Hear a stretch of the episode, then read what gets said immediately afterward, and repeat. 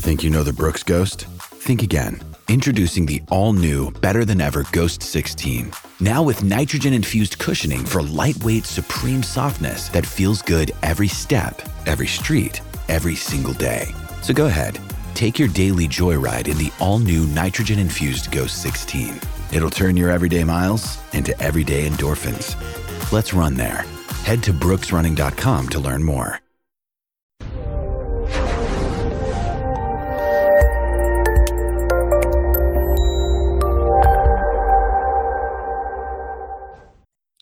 This episode was pre recorded as part of a live continuing education webinar. On demand CEUs are still available for this presentation through all CEUs. Register at allceus.com slash counselor toolbox. Hi, everybody. I'm Dr. Dawn-Elise Snipes, and today in this episode, we're going to be talking about gambling problems. This is just an introduction. I'm going to be doing a follow on episode that goes a little bit more in detail about the who's, what's, when's, where's, and why's. In this episode, we'll define pathological gambling, gambling disorder, and problem gambling. We'll explore the prevalence of gambling issues and identify who has a gambling problem. We'll identify links between gambling problems and other behavioral health issues. And we'll identify tools for screening, assessing, or diagnosing gambling problems. And then we're going to touch briefly on treatment issues and strategies that may come up when working with somebody who has a gambling problem. Gambling problems can co occur with other behavioral health conditions. We know that people who have gambling problems also tend to have a higher rate of co occurrence of a whole lot of other mental health and or personality disorder issues and potentially addictions. We're going to talk about those percentages later. What's important to recognize is that if you're a clinician treating someone in private practice or in a clinic, recognize that people who have other co occurring mental health and addictive issues are at higher risk of also having gambling problems. So, we do need to screen for that. Only about 10% of people with a gambling problem seek treatment, largely because of stigma, partly because insurance doesn't tend to like to pay for it, and partly because they don't know where to go to get gambling treatment. It's not like you just find any old therapist on Psychology Today and go there to get gambling treatment. A variety of other problems can be related to gambling, including victimization and criminalization. A lot of people who have problems with gambling tend to get involved in some sort of criminal activity, and it could be writing bad checks. I'm not talking about knocking over a liquor store, but we do see an increase in criminal behavior when people start having problems with gambling. It can also include social problems. It causes a lot of stress with family and friends when you're borrowing money, you don't have money, you can't pay back debts, and when you've spent through your kids' college fund. And health issues. When you're under a lot of stress, you're going to have health issues, eating changes, sleeping changes, the development of ulcers, chronic pain, increases in symptoms of any chronic illnesses or autoimmune disorders. There's a lot of stuff that happens physically when we're under stress. And there's in, interestingly also a higher risk for contracting sexually t- transmitted diseases and HIV or AIDS. A lot of that they speculate is because some people will turn to prostitution in order to get money to continue to gamble. Now that's not everybody. It's just we see we do see an increase in those behaviors in people who have what the DSM-5 now calls pathological gambling disorder. Gambling is defined as a risking of something of value, usually money, on the outcome of an, of, of an event decided at least partially by chance. So when people are playing poker, there's an element of skill to it but there's also an element of chance what cards you actually get dealt. That's what we're talking about here. Gambling can also be involve activities that are exclusively chance like slot machines. What we're really looking at is risking something of value. It can be money it can be your car. Generally it's something tangible. Action gamblers are typically men not always know, again, we can't ever say with human beings that anything is 100% one gender or another. But action gamblers tend to be men, and they tend to gamble because it's stimulating. They enjoy it, it brings them pleasure and a lot of fun. Action gambling requires some type of skill or knowledge. These are the people who play poker or who bet on sports teams or go to the racetrack and bet on the dogs or the horses or whatever you bo- whatever you bet on there. Relief gamblers, on the other hand, are often female and gamble for escape and often gamble using games of chance, such as the lottery or slot machines or even bingo. And just because somebody plays poker or plays bingo, I know my grandmother just loved bingo. She went there four nights a week. It doesn't mean that they have a problem with gambling, and that's really important. Same thing is true with people who drink alcohol. Not everybody who drinks alcohol is an alcoholic, even if they drink every night. We need to look for other characteristics. It is important to be aware, though, if you've got someone who enjoys gambling and then they encounter excessive stress for some reason or a traumatic event, gambling could become a way that they cope or escape from that unpleasant feeling. In the DSM 5, pathological gambling was renamed gambling disorder.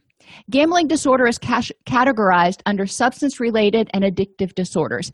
This was huge for those of us who have long been saying there are a lot of behavioral or process addictions out there that really mirror substance addiction. It does cause certain neurochemical changes in the brain. When there is when you win a whole bunch of money there is a flood of dopamine.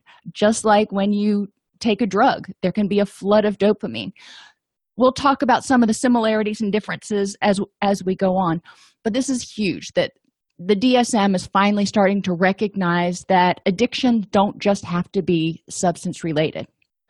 Problem gambling is the term we use when the gambling doesn't meet the criteria for pathological gambling or gambling disorder.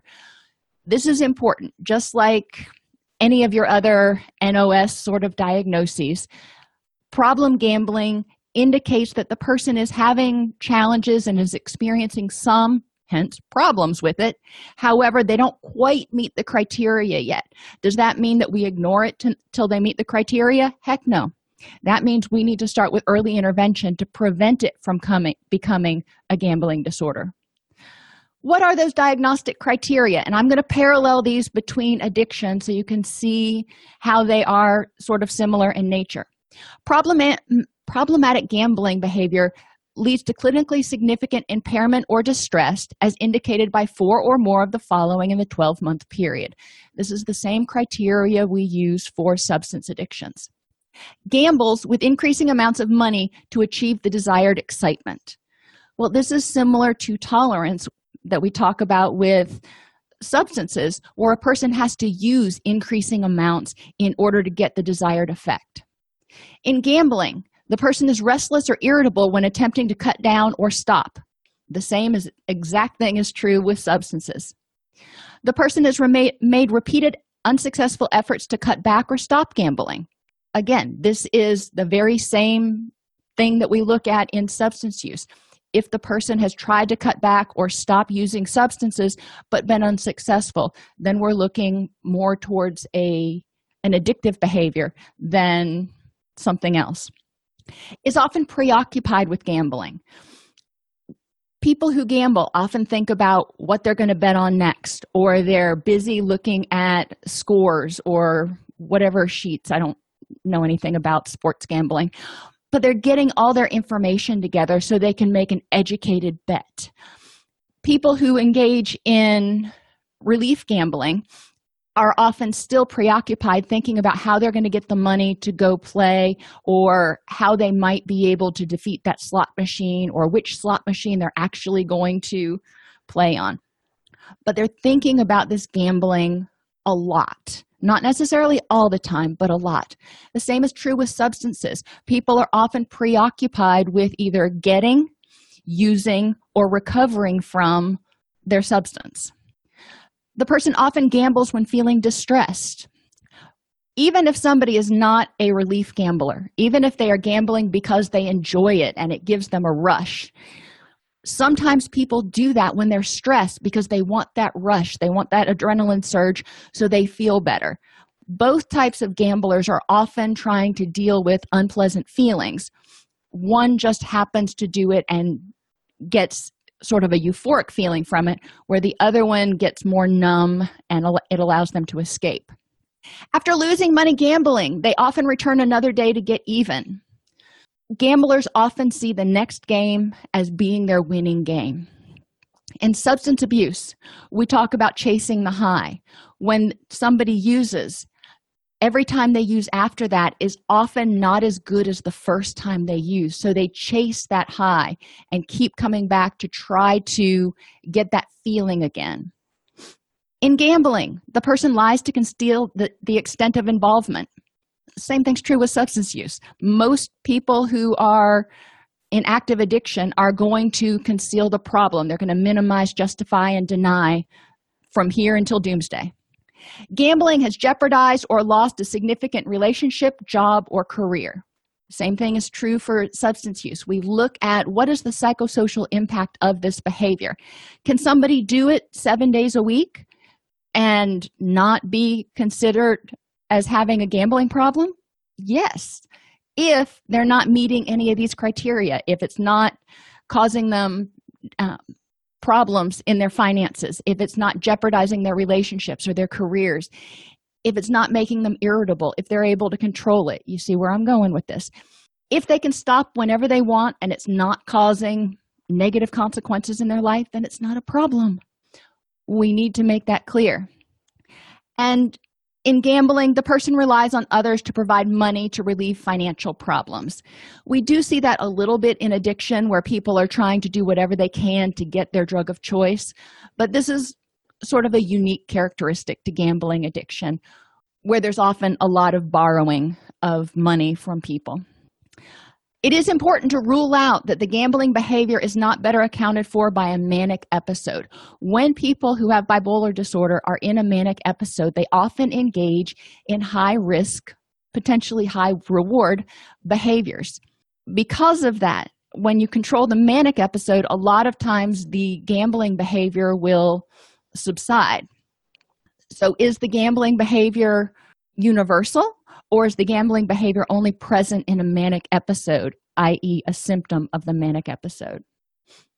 Warning signs. These are things that we want to tell significant others to look for, and these are things that we want to look for. Financial problems exist despite the person having an adequate income. Money has gone missing from a bank account or wallet, or valuables have disappeared. There's a lot of borrowing, cash advances, and living off credit cards. Now, some people have to do that because they just don't make enough money.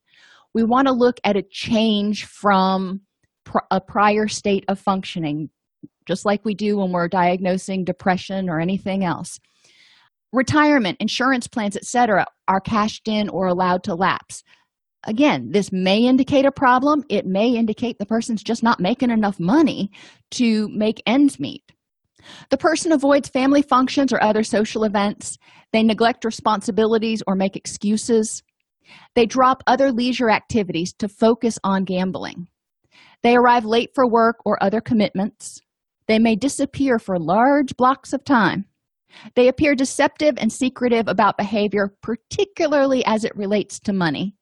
They may seem edgy, reactive, or defensive, especially if you're asking them, for example, where they've been, why they're late, where the money's gone, anything that may make them feel vulnerable to being outed, if you will. And you may see a change in sleep, eating, or sexual behaviors. As stress goes up, sleep goes down, eating generally changes, and libido typically goes down. In adolescence, adolescents remember your brain doesn't finish developing, especially those impulse control areas, until about 24 or 25 years old. So, when adolescents engage in addictive behaviors, their brain is still in a very malleable state.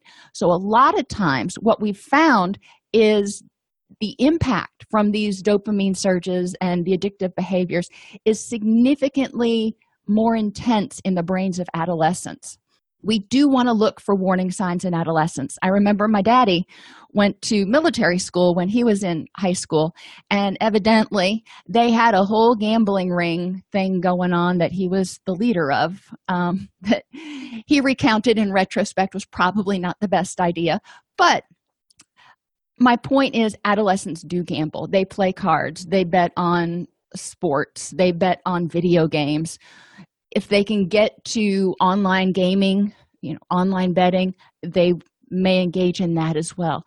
So we do need to be aware that it's so much more present and it's so much easier for adolescents to access gambling venues now since gambling is online slot machines are online everywhere that they are at greater risk for being tempted to engage in this behavior and eventually possibly developing addiction uh, gambling problems.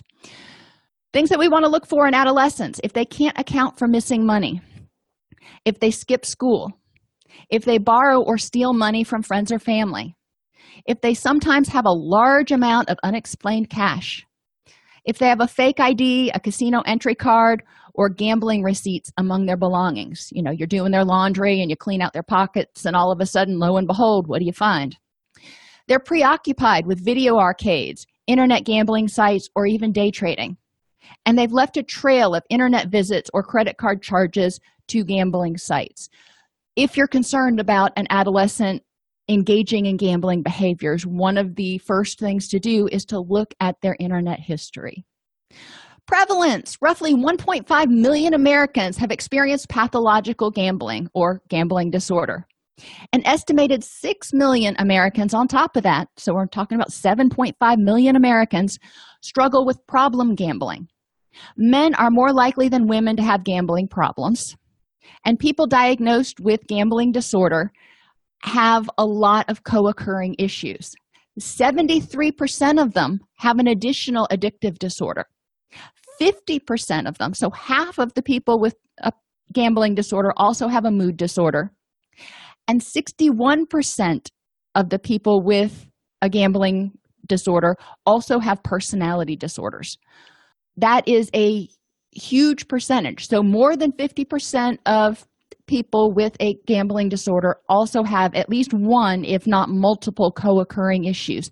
They all need to be addressed. If we don't address them then the chances of the gambling relapsing is a lot higher because a lot of times gambling is a behavior that is engaged in in order to escape from negative feeling states or to provide a sense of euphoria when none exists. So we need to figure out why this person can't feel happy or doesn't feel happy without self medicating, if you will. People who have both a substance use disorder and a gambling disorder have high rates of attention deficit disorder. That's important to screen for. If you're working with somebody, a lot of times they will present for substance use treatment. That's where they enter the the system, if you will you're treating them for the substance use disorder you discover they have gambling disorder okay so you start thinking about how do we treat this well as soon as you discover they've got gambling disorder if you haven't already done it it's important to screen for adhd because that will need to also be concurrently addressed in order to ensure this person has the greatest chance of sustained recovery the level of gambling involvement may, may be seen on a continuum from no gambling at all to casual social gambling, serious social gambling, risky gambling, problem gambling, and then pathological gambling. Obviously, pathological gambling or gambling disorder is where it's really starting to cause significant distress in biopsychosocial functioning. And along that continuum, you can see people engaging in more and more risky behaviors. A lot of times their wagers become bigger and bigger.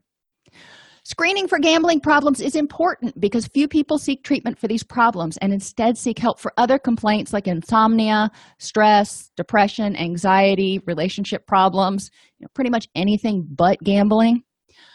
When people come in, it's not hard to screen. There are very short screening instruments that you can use, and there are a lot of very available free instruments. So if you are in private practice, you're not having to spend a bunch of money to one of the companies that creates these tests, they're freely available.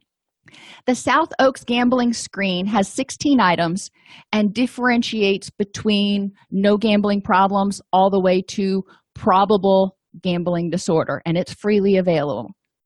The National Opinion Research Center's diagnostic screen for gambling problems is a questionnaire based on the DSM 4 criteria. You know, we've gone to DSM 5 and there were a couple of changes, but it's available to be used.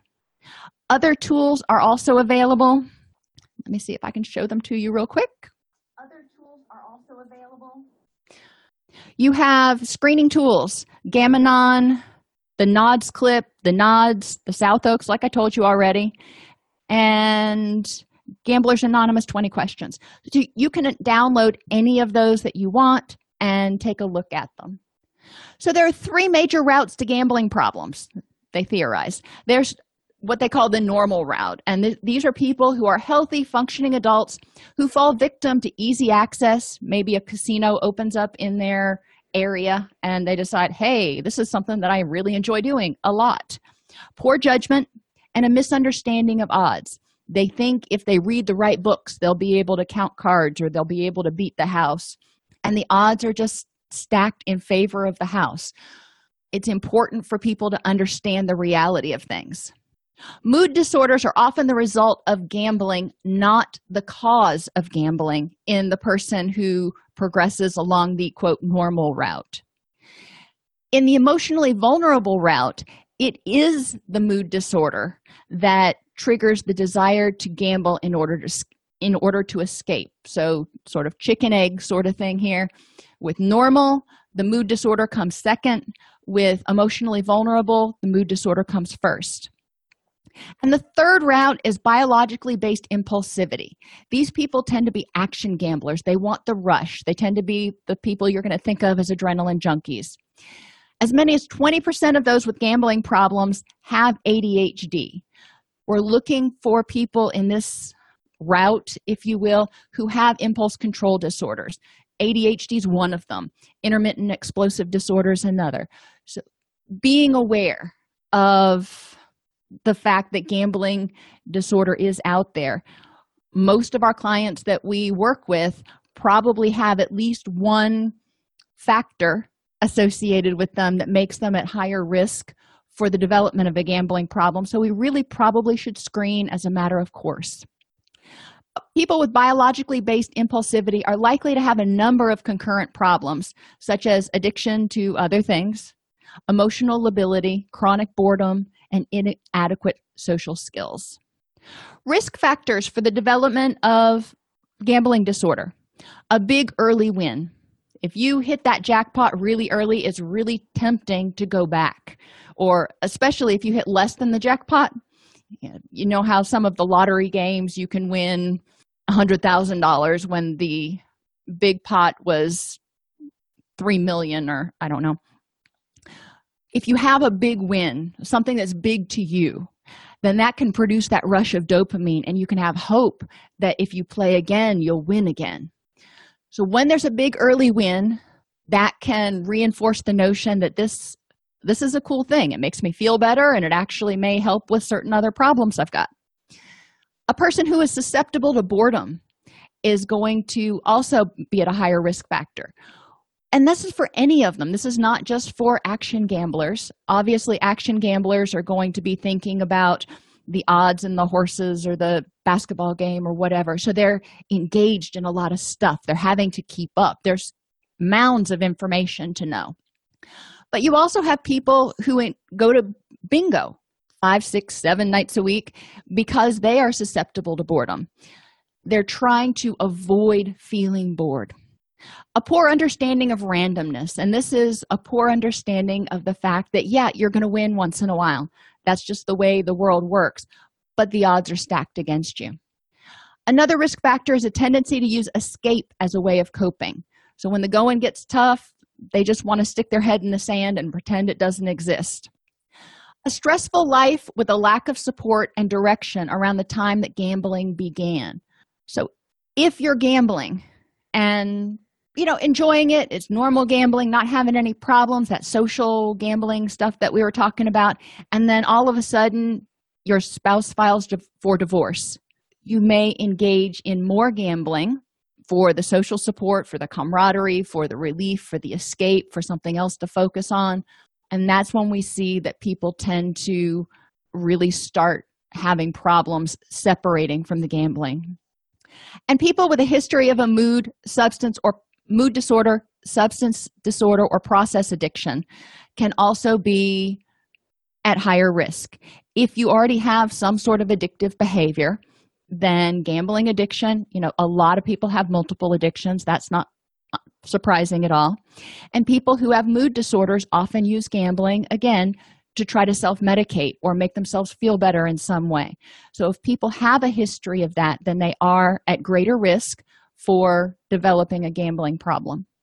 Protective factors, financial security. If you're one of those people like, um, you know, Bezos or something who has more money than they know what to do with and they couldn't possibly gamble it all away, then that's going to be a protective factor. Most of us aren't that lucky. If you have supportive friends, that's another protective factor because supportive friends are there to help buffer against stress, anxiety, help you deal with life on life's terms. Supportive friends are also a buffer against addiction and depression and a whole lot of other things. If you have hopes and dreams for the future, this is a protective factor because it runs counter to boredom.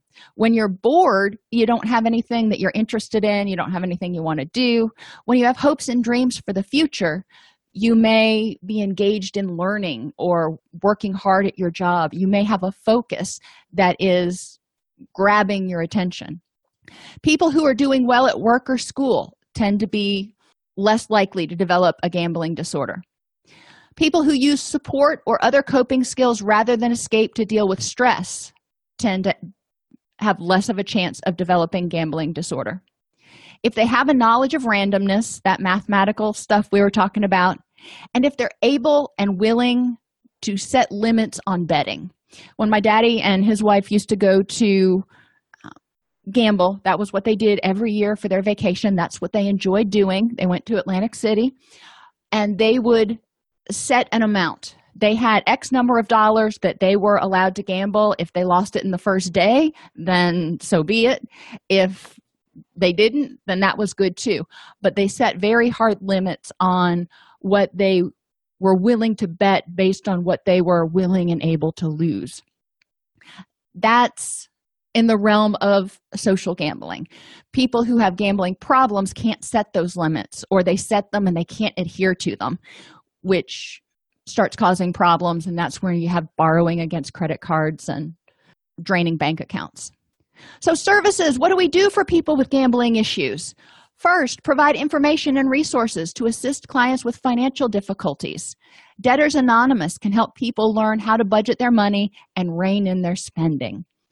When a person presents for treatment and this gambling issue comes out a lot of times they're feeling very desperate about their financial situation. So, if you can help them start getting a handle on that and seeing some sort of way to get out of this hole that they've dug themselves into, it provides hope, it provides incentive. They're probably dealing with marital and family issues. Gambling contributes to chaos and dysfunction within the family and can contribute to separation and divorce and is associated with much higher rates of child and spousal abuse than in the non gambling disordered population. Disclosing the gambling secret can be devastating to relationships, leading to resentment and a loss of trust. A lot of times, when somebody discloses the gambling secret, it's after the finances have all but been wiped out. A lot of times, college funds have been drained and bank accounts have been drained, and the spouse was completely oblivious and they feel very violated. We want to refer the client if they're willing to go to a 12 step program to Gamblers Anonymous and family members to Gam-Anon. The third type of issue that many people with gambling disorder may present with are legal issues. Like I said earlier, the legal issues are very rarely severe criminal infractions. A lot of times they are misdemeanors, could even be felonies depending on the size of the check, but a lot of times it's something like passing bad checks or or other um, nonviolent crimes. Treatment strategies, motivational interviewing, just like with most any other type of client that you see. We need to help people get motivated to stop gambling. Gambling has served a purpose. it had a function, there were benefits for the person. Now, they also had a lot of consequences, but there were benefits. So, we want to help them highlight the benefits of not gambling and highlight the consequences of gambling so they are more motivated to want to change. Go to SAMHSA's Treatment Improvement Protocol 35 on motivational interviewing if you want to learn more about helping people increase their, their motivation. Brief solution focused counseling is often very helpful, as is cognitive behavioral therapy. Cognitive behavioral therapy is used to treat gambling disorder by helping people identify and changing cognitive distortions about gambling, particularly the one that says, I can win, I, I can beat the system.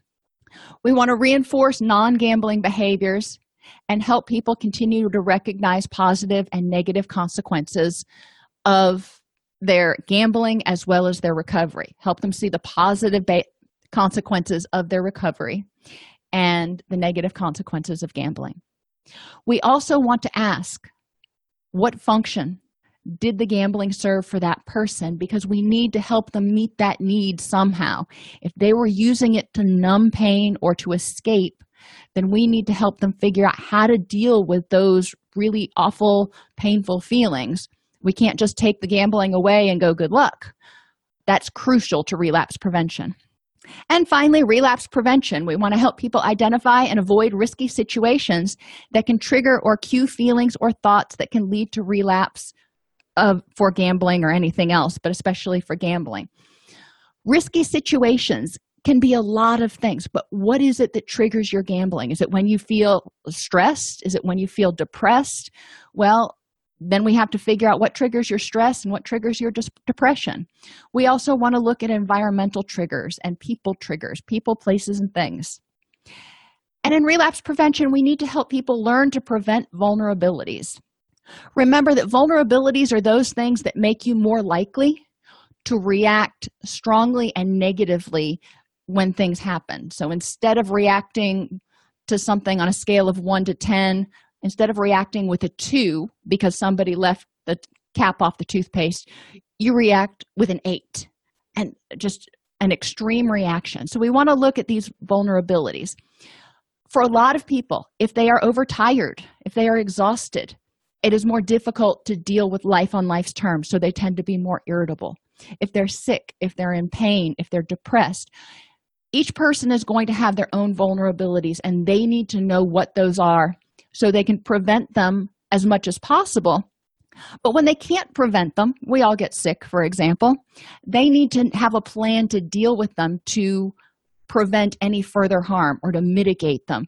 So, for example, when I'm sick or when I'm exhausted, because I get really cranky when I haven't had enough sleep, I shut my office door. That way, people aren't popping in all the time, and I'm less likely to respond with irritability because I have less input. Gambling is a large problem for millions of people. It not only impacts finances, but also relationships, health, and mental health. People tend to gamble for two main reasons excitement or escape. Money is not always the end goal for gamblers. Oftentimes, it's not. It can be a potent reinforcer, but most of the time, people are gambling for excitement or escape. Gamblers will often have distorted cognitions about the likelihood they will win. Adolescents who develop a problem with gambling are more likely to develop pathological gambling issues in adulthood. Protective factors that we want to enhance in adults and in any clients we have, whether or not they have gambling disorder or not, we want to enhance social support, healthy coping skills, educate them about gambling if they're at risk or if they have any interest in it so they know how to set limits on bets and encourage people regardless of their diagnosis to have other hobbies interests and goals all of these protective factors are protective for a myriad of mental health as well as addictive problems and we really want to enhance them in all of our clients if this podcast helps you help your clients or yourself, please support us by purchasing your CEUs at allceus.com or getting your agency to sponsor an episode. A direct link to the on-demand CEUs for this podcast is at allceus.com slash podcast CEUs. That's allceus.com slash podcast CEUs. To sponsor an episode of Counselor Toolbox and reach over 50,000 clinicians per week, go to allceus.com slash sponsor. Thank you.